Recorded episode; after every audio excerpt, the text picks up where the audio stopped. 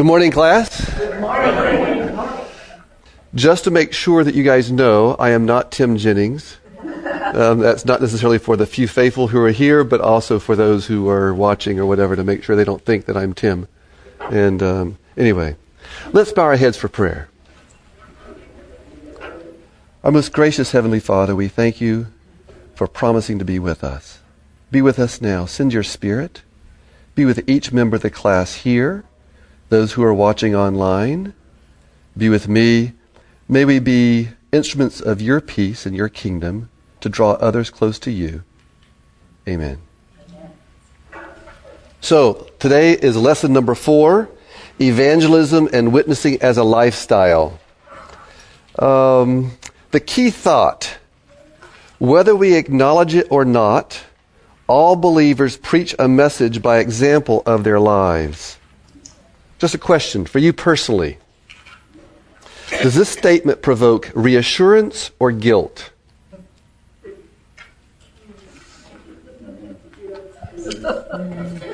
guilt. You know? Both. It, it, could be both. You know? It could be reassuring that um, we are a witness, whether we strive to be witnesses or not um, growing up, I had a favorite statement in Mrs. White's writings that I loved because it got me off the hook. And um, right now, I'm still on the hook because I can't find it. Oh, here it is. It is a statement from Christ Object Lessons, page 340. It says, Character is power. The silent witness of a true, unselfish, godly life carries an almost irresistible influence. By revealing in our own life the character of Christ, we cooperate with Him in the work of saving souls. It is only by revealing in our life His character that we can cooperate with Him. And the wider sphere of our influence, the more good we can do. And we'll get to that a little bit later. But I always cherish that because then that meant I didn't have to say anything. You know, um, when when called upon by the the evangelism committee to do something, I didn't have to. Um, participate because I was the irresistible witness, you know, of being silent. So, anyway, um, why are you reassured or why do you feel guilty when you read that statement that was in the, in the class? Anyone? You might feel guilty if you realize you haven't been a good witness. yeah, that's, that's true. Um, you know, we all have our times of anxiety. Yesterday, I went through a cardiac stress test, and they said, "Oh, you just relax." I said, "Don't worry, my stress test will be tomorrow morning at 10." I feel mixed feelings on that because, you know, 10, 20 years ago, uh, I behaved uh, in a manner that, that did not really did not reveal Christ's uh, character uh, as well as it should have. And I have reassurance that I now behave in a way that better reveals Christ's character. And I also have reassurance that 20 years from now, if I continue in the same path, I'll continue to reveal Christ's character better than I do now. How many of you here are parents? Isn't that the most humbling thing you've ever done in your life, especially in retrospect? You know, I mean, I could just rewind a few of those precious moments that I could have acted a little more heavenly, more godlike, in the, cru- the truest sense of being a loving parent, you know, to my children, you know. Um, anyway, would someone read for Sabbath uh, afternoon's lesson? Read the first paragraph. That Christianity. It has often been said that Christianity is not just an adherence to a set of beliefs, it is also a way of life, a lifestyle. After all, what we believe will ultimately impact the choices we make and the kinds of kind of lives we live. What is the emphasis when we talk about lifestyle? Doing deeds. Doing deeds. deeds. Instead of being. Diet. Diet. List of rules. Russell? For me, it, it becomes habit. you know, a, a lifestyle. Uh, for example, with exercise, it, it can begin, your motivation can begin to, to, to do it to lose weight, to reduce your stress, to, because of vanity, because you want to look better. And if it becomes a lifestyle, it's now habit. Okay? So that's the structure, the lifestyle. But when we talk about lifestyle, it's behavior. We're talking about behavior. What is the core of Christianity? Love. Love. Giving glory to God. Okay. Exemplified by action. As exemplified by action, but what is the core? You know, um, John 17, 3, this is the life eternal to know you, the only true God, and Jesus Christ, whom you have sent. How do we come to know God? Relationship. Relationship. So Christianity is relationship. It's not behavior. And often when we talk about lifestyle, we talk about behavior. When we talk about Christianity, or marriage or lots of other things. We talk about relationship. Obviously, the two are connected, indelibly connected. But um, my concern is when we first think about lifestyle, the Christian lifestyle, and the Christian lifestyle as being a witness, we are not talking about our, beha- our behavior. Um, when we concentrate on our behavior, where is our focus? Self, on us. You know. Um, and um, our focus is not well placed if it's on us. You know. Okay? We, we need to bring our lives, our lifestyle to the cross and to the law for what purpose? Changed. Okay? What is the purpose of a test at the end of, an exa- of a semester? See how much you know. To test how much you know. Okay? What is a interval exam for? Why? It, I don't know how many of you. Well, all of you have been to class, you know, you know, and and you've all been to thing, and you have a midterm. What is the purpose of the midterm? Check your progress. Is my knowledge up to the level it should be at that point? Um, it's an, the law is meant as an exam to find out where we are. It's not a blueprint for my behavior. It's a diagnostic aid. When you go in and get a MRI or X-ray or EKG or blood test or whatever else, they are not asking you, you know, I, I was joking with the, the crew that tested me yesterday and I said, I've stayed up all night practicing for this. you know, um, that, that's not what a test is. That's not what the law is. When we focus on the law or on our behavior, we're focused, that is an exam for us, but it's not a blueprint for us. So, anyway.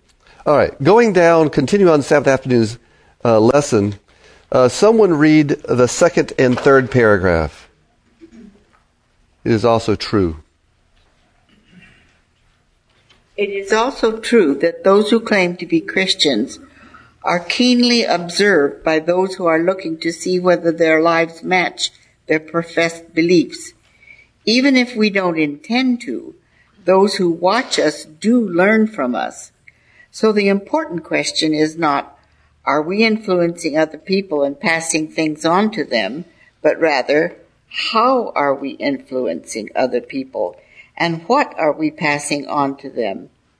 While we should always remember the importance of our unintentional influence on those around us, we must also intentionally plan to help people to make a connection between faith and lifestyle. This week we will study how the Christian's lifestyle can demonstrate the relevance of faith in everyday existence. So the focus of this, these two paragraphs is um, we are an influence. Is that something we have to work toward? No. We to get up in the morning, say, I have to be an influence, I have to be an influence, etc. And often in our outlook on our Christian walk, oh brother, you know, what do I need to do now? Etc. How can I do this? And whatever. And we're putting our focus on the wrong thing. If we have a relationship with God, if, if we are walking with Christ, that will be evident in uh, Matthew 7, 16 and 20, by their fruits ye shall know them, or the God's word translation, by what they produce. A tree does not have to work to produce. It's the natural result of being a healthy tree. We don't go out and um, squeeze the tree to get it to produce, you know, or whatever. Okay? We try to encourage healthy growth and life and whatnot. And um, in Matthew 7, 17 and 18, even so every good tree bringeth forth good fruit, but a corrupt tree bringeth forth evil fruit. A good tree cannot bring forth evil fruit, neither can a corrupt tree bring forth good fruit. Um, there's a statement also that I it was aimed at women, and and for those of the male gender in the room, uh, try to read this as a all inclusive um, thing. It comes out of um, Second Testimonies. Great is the work and mission of women, especially those who are wives and mothers. They can be a blessing to all around them. They can have a powerful influence for good if they will let their light so shine that others may be led to glorify our Heavenly Father. Women may have a transforming influence if they will only consent to yield their way and their will to God and let Him control their mind, affections, and being. They can have an influence which will tend to refine and elevate those with whom they associate. But this class generally are unconscious of the power they possess. They exert an unconscious influence which seems to work out naturally from a sanctified life, a renewed heart, it is the fruit that grows naturally upon the good tree of divine planting. Self is forgotten, merged in the life of Christ. To be rich in good works is as natural as their breath. They live to do others good and yet are ready to say, we are unprofitable ser- servants. We talk a lot about law in this class. Okay? We talk about gravity and respiration and whatnot. And I think this is another example of a law. A law on which we are built and genetically designed to be. That we will influence people. We will produce fruit. Whether we are trying to produce fruit or not. We are producing fruit. Okay? Now, a couple questions about this. Will God supernaturally produce good fruit from a bad tree? Okay. Will he supernaturally produce good behavior or outcomes from a human who is not transformed in his image? Yes. Others said no. Yes. Explain yes uh, Pharaoh. He used Pharaoh to um, bless. It's hard to say how he used him, but he used him as a display of God's own power in a way. Because Pharaoh really knew how powerful God was. He knew a lot about God because he'd heard it from other people. And when he said, Who is this God? it wasn't out of a lack of knowledge, but it was rather out of a lack of rebel- uh, rebellion that he had in his heart. Um, okay. So one of our favorite texts is Romans 8:28. Hold a second. You gotta speak up. You're gonna say it. Someone, if you want someone to read it, or if you want to recite it, as Margaret was doing, but you had to do it loud enough so that someone can pick it up on the microphone. Okay. So Romans 8:28, what does that say?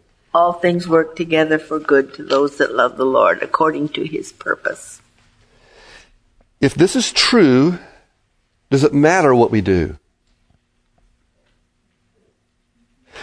All the actions that Pharaoh did, if you pull out all of them, I can't think of any of them. Now, I'm, i may be in the spur of the moment, not missing something here, but, but I can't think of a single action that Pharaoh did that was good. Okay?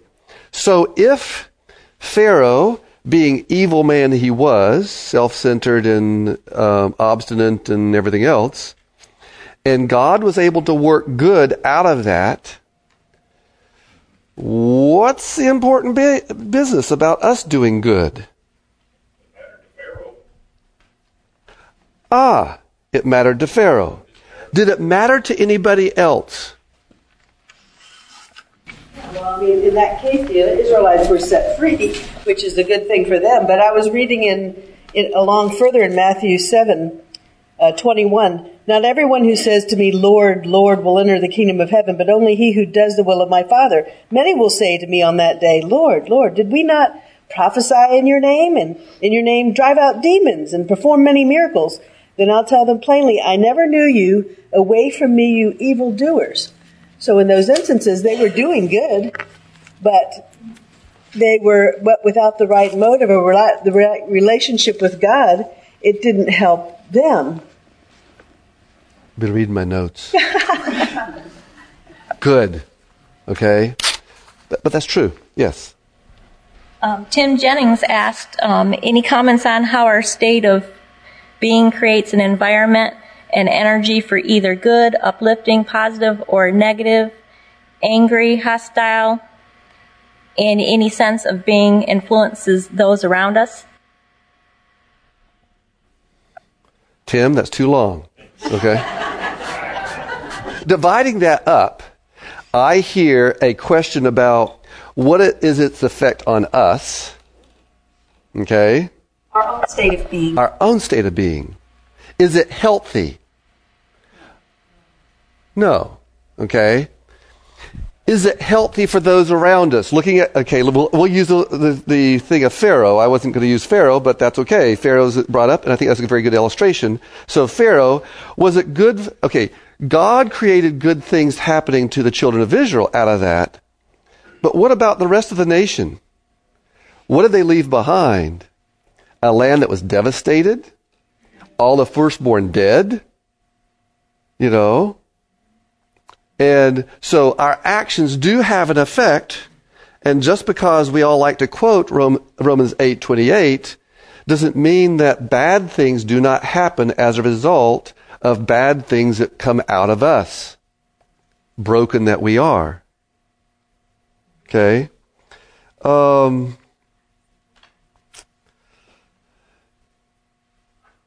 What is then the purpose of doing good things? Uh, it's supposed to be a natural outflow of it, okay? But what's the purpose of doing good things? So we can flow in the river of life. You know, we're not a lake of life. We're supposed to be drinking of the river of life, which means you drink it in, you let it out.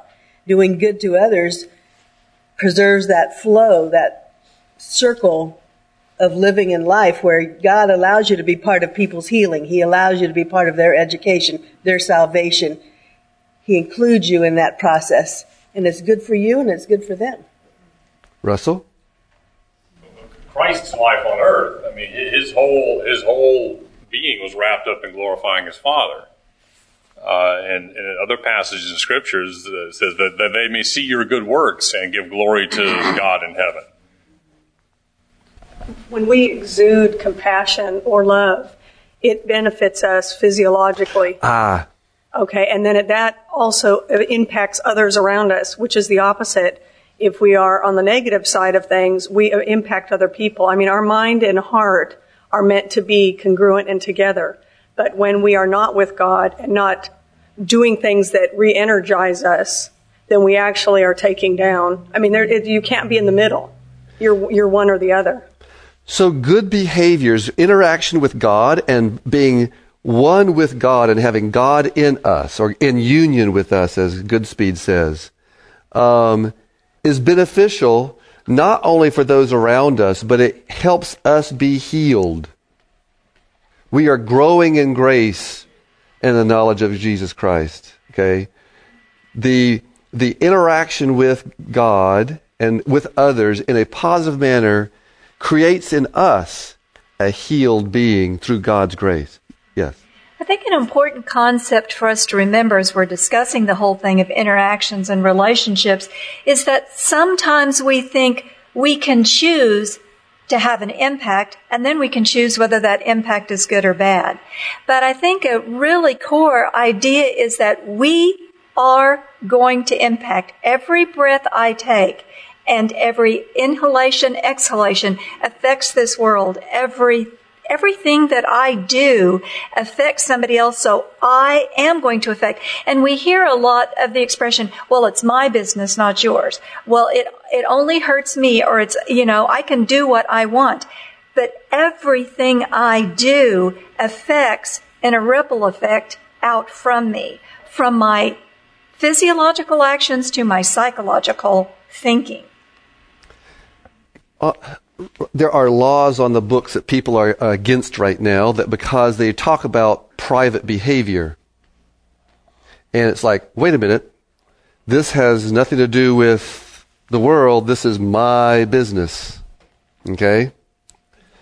Um, there's a, a quote I came across that says, If you are indulging in any known sin, you cannot utter words to the glory of God because there is something in your heart that condemns you. The Spirit of God is not in your soul, but let the heart with all its affections be surrendered to God and you will have joy and peace in the Holy Ghost. Your intellect, your ability, your soul, body, and spirit have been purchased at an infinite price by the Son of God and all belong to Him. That's how we're designed to be. And it's fun. Have you ever done something that um, really worked and realized how much fun it was? Okay? And I don't care if it's a successful project that you had at home or whatever else, the end result is fun. And if we are in harmony with the one that made us and our lives are outflowing in the way we're supposed to be, we are being healed, and it is fun. A lot more fun than things that maybe look like fun on the surface. Okay? Not that it's always fun. Getting back to Romans 8:28, all things are not good. All men are not transformed for the good all things that happen to us are not good, and the end result of all things may not be good until the earth is made new. We may not know that, what the, what the end result is, until we get there. Um, the fact that we are called upon to endure trial shows the Lord Jesus sees in us something precious, precious which he desires to develop. God never leads his children otherwise than they would be choose to be led if they could see the end from the beginning and discern the glory of the purpose which they are fulfilling as co-workers with him. He who is imbued with the Spirit of Christ abides in Christ. The blow that is aimed at him falls upon the Savior who surrounds him with his presence. Whatever comes to him comes from Christ. He has no need to resist evil, for Christ is his defense. Think about that. He has no need to resist evil, for Christ is his defense. Nothing can touch him except by our Lord's permission, and all things that are permitted to work together for good to them that love God. That's um, uh, sometimes um, it's like, thank you, Lord, but I'd rather not be blessed with that. Okay? All right. God is with us even to the end of the age. And that's the important thing in my life. Okay. All right. Now, it doesn't mean that we cannot be fooled. Okay? And uh, here's where I had her, her text, Matthew 7:22. Many will say on that day, Lord, Lord, you know, I did all these good things. you know, and yet were they really good things, you know, out of their life? No. Okay. All right. Um, speaking more about this, we in this class have had a sojourn, and um, many have felt put upon by a division by things that happen, you know. And just speaking of that, um, I'd like to read two more statements. Um, hopefully, I'm not reading too much today. The last prayer that Christ offered for his disciples for his trial was that they might be one in him. Satan is determined that this oneness shall not be, for it is the strongest witness that can be borne that God gave his Son to reconcile the world to heaven. Schism and division are not the fruits of righteousness. They are of the wicked one. The great hindrance to our advancement at this time is the selfishness that prevents believers from having true fellowship one to another. The last prayer that Christ offered for his disciples before his trial was that they might be one. God did indeed send his son to reconcile the world. So, anyway, all right. Moving on. But he also said, the world will hate you like it hates me. If you're my disciples, you will stir up controversy by being my disciples, just like Jesus, on, by doing the right thing, stirred up controversy he didn't want, but Satan stirred it up in people's hearts against him. Okay, he the, controversy, schism, and division was was stirred up by Christ. Was Christ part of that division? Well, in that he put a mirror up to people's faces that they didn't want to see. So they rebelled against that and against him and will so against anybody who takes Christ into their life and, and does likewise. What are we responsible for? Walking with God. Our ourselves. Are we responsible for the behavior of others?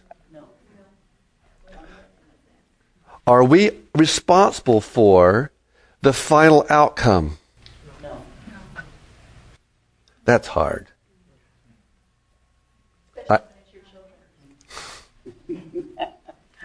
Yes, and I have two wonderful children, you know, who I'm very proud of.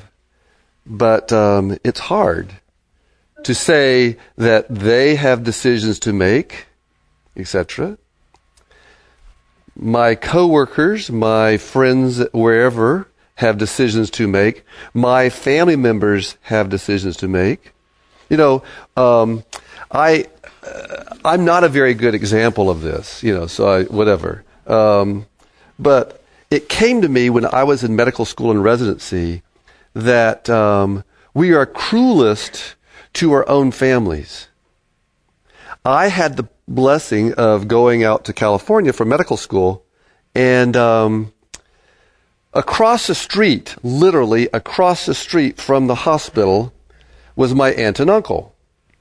So every day when I went to the hospital or whatever, I had to go within one block of their house. Because it was so close, and we were starving students, um, it was very easy to drop in on every Sabbath and have Sabbath lunch that was already prepared by Aunt. Okay, and um, it was a, it was an automatic carpet on the floor that you could rest on. You know, no requirements, whatever.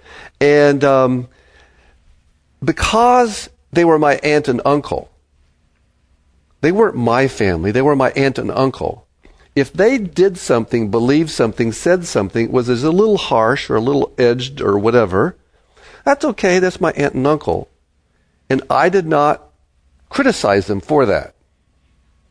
And likewise, when I did something that they did, now they had four sons who um, were great kids, you know, um, had four sons, but they were very critical of their sons. But when I came over to their house and did the very same thing, they wouldn't say anything because I was their nephew, you know, I wasn't their child.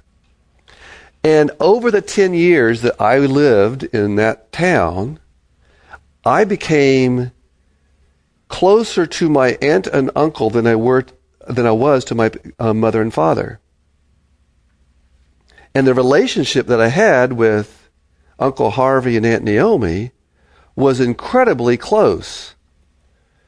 When they died, um, they said, "Oh, well, you're the fifth son. What do you want out of our, their inheritance?" You, but no, that I was not their son. I just had a relationship that was very, very close because I was not condemning. I was open, and and they they likewise gave grace to my behavior, my beliefs, my actions that I could not feel comfortable in giving to my own parents. And to this day, I have some angst over when, if someone says, Oh, Moses, are you related to, and instantly there's a wall that goes up because I don't believe the same and I'm not the same person as either of my two brothers or my sister or my parents in the life that they lived. And I think we need to have the grace of God to treat our family as good as we treat people who are a little bit of more of a distance. You know? Oh, that's hard. For me, personally. But through the grace of God, yes, we can do that. So, anyway. Um, all right, turning to Sunday's lesson. Ooh. Yes. Is that because we take responsibility for other people's behavior? Oh, I think so. And we have identity that we, their behavior we assume is our identity when, it, when it's not. They are free moral beings. I think we just have a problem with being controlling. You know, I mean, if we don't if we don't have control of something or somebody, you know, it really causes problems for ourselves. And I think when you truly have that relationship with God, you lose that and allow people, as we've been allowed, to make decisions. Because it really freaks people out. I mean, I think that's one big problem that we have in this country, and a lot of anxiety that people have has to do with control or obsessive tendencies.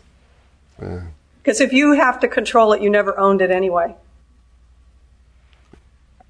At the same time, other people pigeonhole us with our friends and our family. Yes, um, I I had a, an occasion in which um, I went to the village market when I was a college student here, and they refused my check because the name on my check looked like the name of someone who was on their wall that they shouldn't receive checks from. That I was closely related to.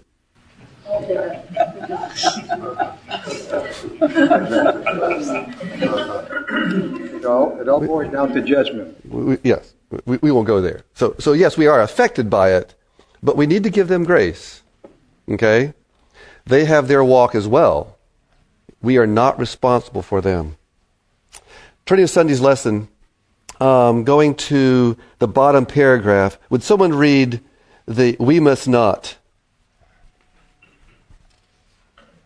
We must not underestimate both our intentional and unintentional influences on those around us.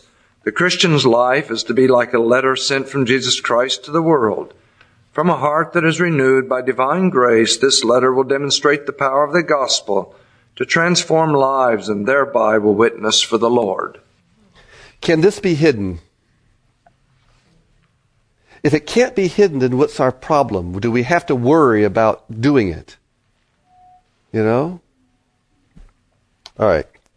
Going on, the, the box, and I don't know what color it is in your, your um, lesson quarterly. The bottom box there, um, how have you been affected by those whose actions match their profession? How have you been affected by those actions didn't by those whose actions didn't match their profession? And the question I have is is our assessment always correct? Um, we have a second uh, Corinthians ten seven. You are looking at the outward appearance of things. Are there some of you are, are there some there who reckon themselves to belong to Christ? Well, let them think again about themselves because we belong to Christ just as much as they do. Okay? Or 1 Samuel 16 7. But the Lord said to him, Pay no attention to how tall or handsome he is. I have rejected him, because I do not judge as people judge. They look at the outward appearance, but I look at the heart. What biblical examples can you, be, can you give of people who are misjudged by their appearance? Jesus Christ. Jesus Christ. Who else? Job. Job? The woman who gave the two mites at the temple. Okay. The widow and, and her two mites. Elijah. Elijah. Hadn't thought of him. Mary Magdalene. Mary Magdalene. How about Judas? The disciples, up to the time when he actually went out of the upper room, thought he was going off to give money to the poor. Okay? Hannah at the temple, when she was praying, and what did Eli think was happening? She was drunk. Okay? How about John the Baptist? You know, um, Matthew 8, 11, 18, when John came, he fasted and drank and, and no wine, and everyone said he has a demon in him. You know, then when Christ came, they said, you know, you're eating and drinking with the, the sinners. How about John himself? His assessment of Christ. Now, now, John the Baptist was listed by Christ as being the greatest prophet that ever lived. He sent emissaries to Christ to find out if he was really the Christ. Pharisees didn't recognize Christ. Um, how about Isaiah 53 4?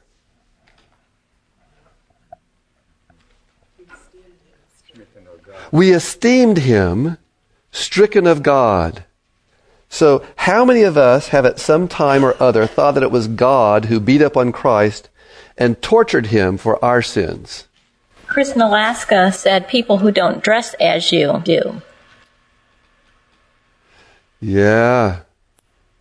You know, and and and dress is often um, cultural and whatnot. Um, we have had some friends who've, who've grown up in other cultures and they come and live in our community and they're appalled at what they see. And yet, we, it's like, wait a minute, this is, this is who we are. Okay? Um,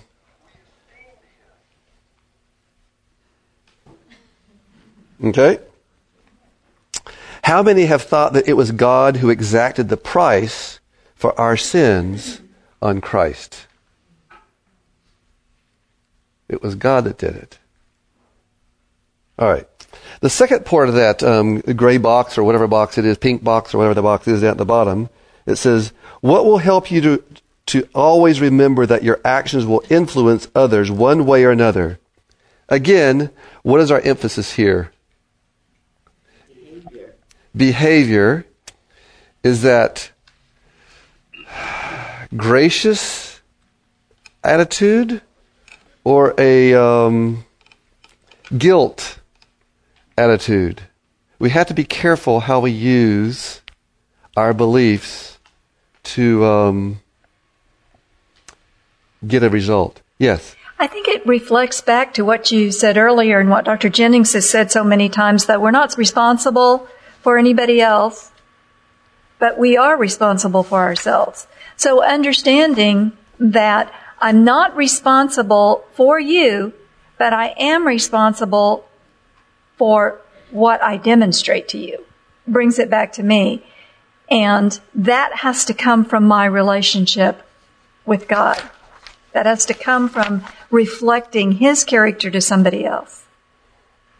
And when you look at the commandments, they say, Do, uh, Thou shalt not take the name of the Lord thy God in vain, which I always thought meant no cursing, etc. That's the way I was brought up. But sure. now I think it means don't say you're a Christian when you're not, because you will influence people in the name of God, which you're influencing for bad and not for good.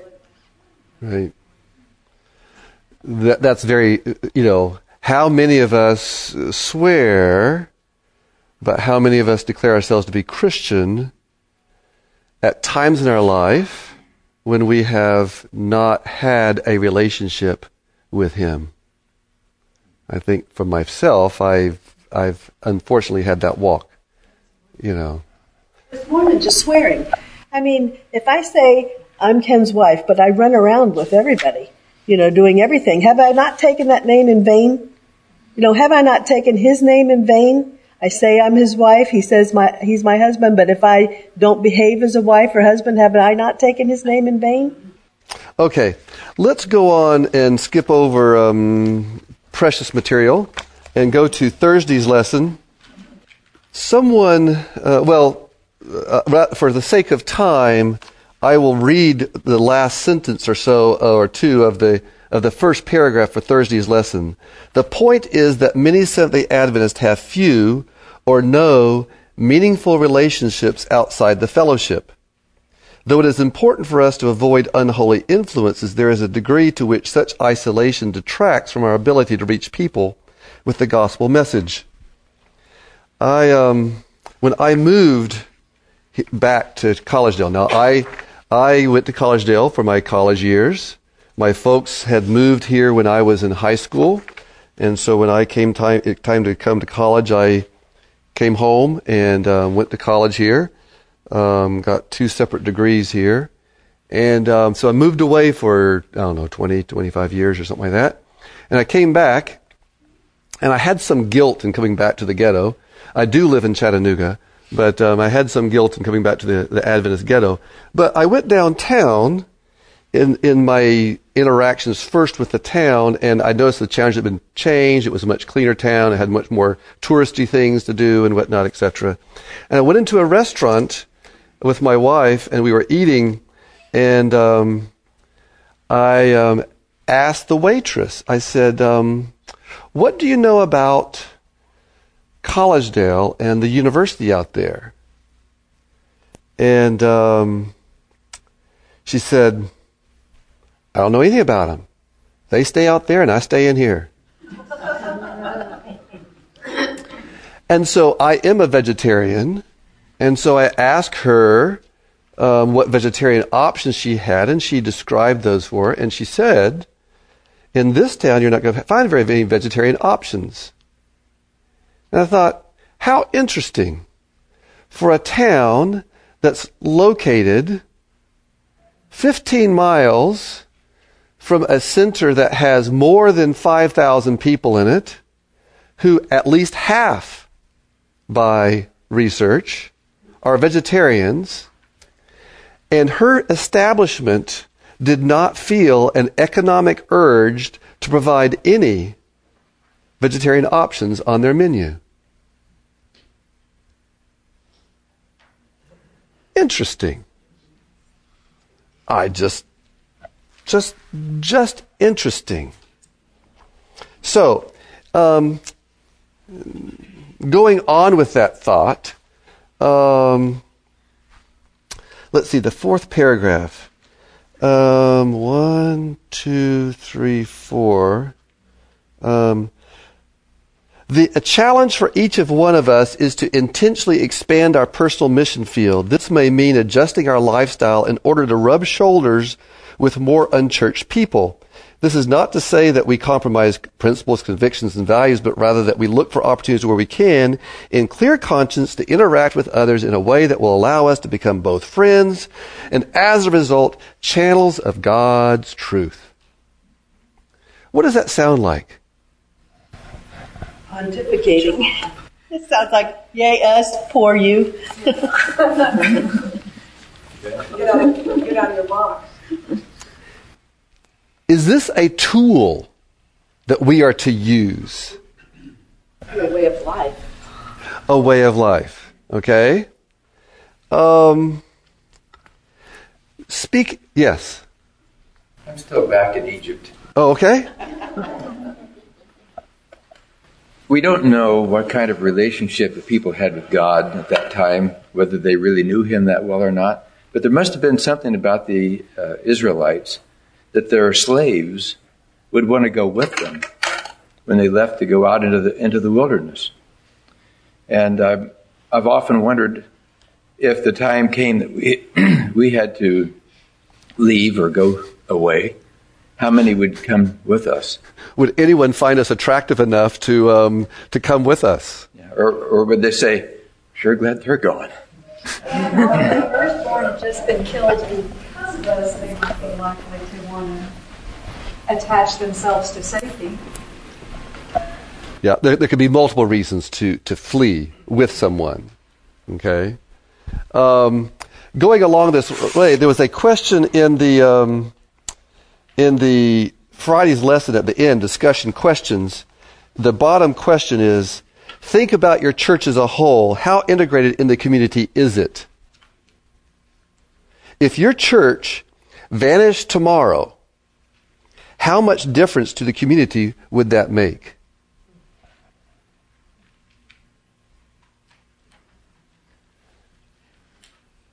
How about if our Sabbath school class vanished tomorrow? yes. I was getting to that because Tim has a burden on his heart to make us integral into our community and to get us influenced. And as a result, the um, web ministry and other things are happening, etc. But, um, you know, how are we doing in our relationships, etc.? You know, many Adventists are very good at um, work we work a lot. We aren't very good recreationally in playing a lot or playing well with others. you know, I, I just have right now in my life, um, I, I have to exp- um, express, um, I have grown up, I don't know what generation, but Adventist. Okay? That was my culture and whatnot. I grew up in, in, you know, my sojourn. I mean, I do not know of a single day in my entire life until I was 10 years of age that I missed a Wednesday night prayer meeting. I mean, we were strict, you know, down the road. Um, and um, I have difficulty because my concept of what Sabbath is has been so restrictive that I have had guilt associating with others of a different belief on the Sabbath doing recreational things. When Christ did most of his healings on the Sabbath, the Pharisees said, this guy was paralyzed for 38 years.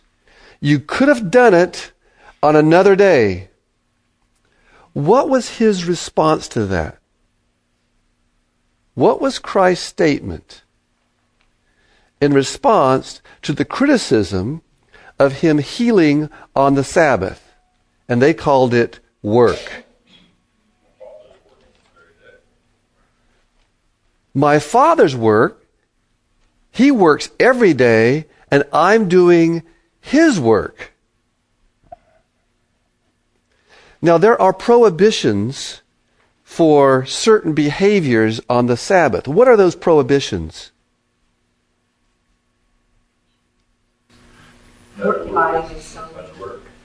Work. Vocational work. To earn a living. Okay. Is that a, uh, maybe I shouldn't ask a question I don't have the answer for, but is that a prohibition for you working on the Sabbath to help others? I'm, I'm going to. Uh, Get in trouble here. I'm going, to, well, I'm going to throw this back because you're in the medical industry and there's ah, always. Uh, I was coming to there. A journey. Yes. question. Yeah. And um, my background is actually from not in the church. And my journey to um, extricating myself from the commercial world of where I made most of my money on Saturday Yeah. and gifting that time to God and trusting Him to take care of me was to me during that period where I was making those decisions practically life and death when it came to my survival. Mm-hmm. So the jump, the leap of faith into my Father's will and my Father's work was unforgettable. Wow. You know, now I'm in the medical profession, okay, and so I get a pass. Right? Right, you know? So, uh, you know, if, you know, fortunately my, my patient went home yesterday, so I don't have to go make rounds today, you know. But, um, you know, people say, oh, you, got, you know, there's an attorney friend who said, you know, wait a minute, you get to work on Sabbath, and yet I don't get to. And I thought, how tragic that it was looked at as a get to because, you know, I have had to convert my mentality so that I am working God's work when I am working on the Sabbath. Okay? It has had to be a difference. Now, in, I have two functions currently in Chattanooga. I am a practicing pediatric orthopedic surgeon who takes care of emergencies and whatnot on Sabbath and whatnot, etc. But I'm also in charge of a section of the residency program involving my little niche. And I, in two weeks, there is a function in which the residency hierarchy gets together to plan for the next year's educational program. I've had um, difficulty communicating to my colleagues why showing up to the operating room on Saturday morning is different than showing up to another business establishment just as well respected and not condemned for anything they're doing illegal to do another function on Sabbath. Okay? But I think that we often give medicine an automatic pass without even thinking about it, but we don't think about um, doing God's work on Sabbath. I mean, I, we often go to the springs, being bed springs, you know. Um, we, yeah, yes. Just question. I know for me in my journey, I had to evaluate um,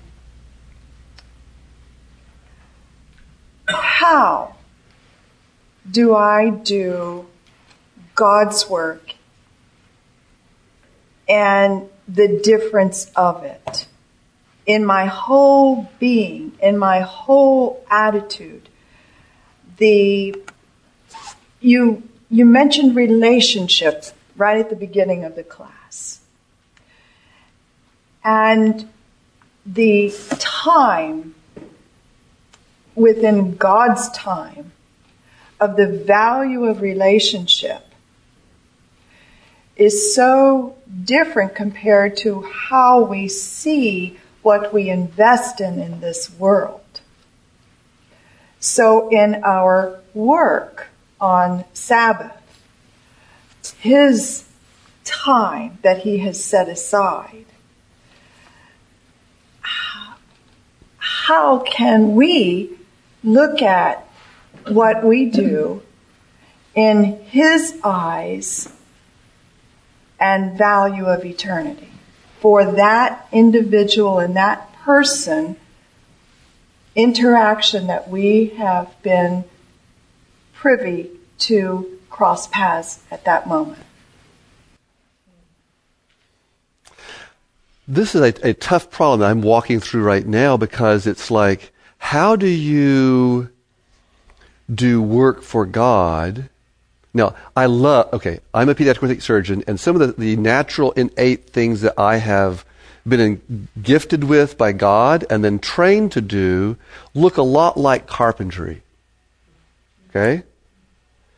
And in my basement, I'm assembling a collection of woodworking equipment so that one day, if I ever do have spare time, I will be able to function in a different role, etc. And I have wondered what doing odd jobs for the person in need with my woodworking equipment on the Sabbath would look like. If truly it was needed by God to help someone in need and it wasn't just a separate vocation. You understand? There's challenge here. Um, I would like to make a statement before I, we, we finish about medicine. And that is medicine has been termed as the right hand of the gospel. As I was engendered or brought up or whatever in my psyche and whatnot, in my environment, it was used in that as that term to be a tool that you use to manipulate people to latch onto them so they would come over and be listening to us with the second half of our program. Okay? So it was a carrot to get someone to come over to somewhere else. Somehow, I don't think that when Christ went uh, all around Galilee healing the sick, that he was doing that so they'd listen to his sermon. I think what he was doing was he was acting as God. Truly, as God would have acted if he would have been walking those same. If the God the Father and the God the Son were in the same place, uh, would have exchanged places, it wouldn't have made any difference. Okay? And so he was acting as God to those who were in need. Medicine should not be a tool in the hand of anybody to do anything other than help those who need to be helped. Okay? And however we individually decide to work out God's work on the Sabbath day, oh, there's dangers here. But we are called to a relationship. And in our relationship, we are called to be as natural as the breath is to interact with those around us. And we are not responsible for them to be coming all the way to God's kingdom on that one visit.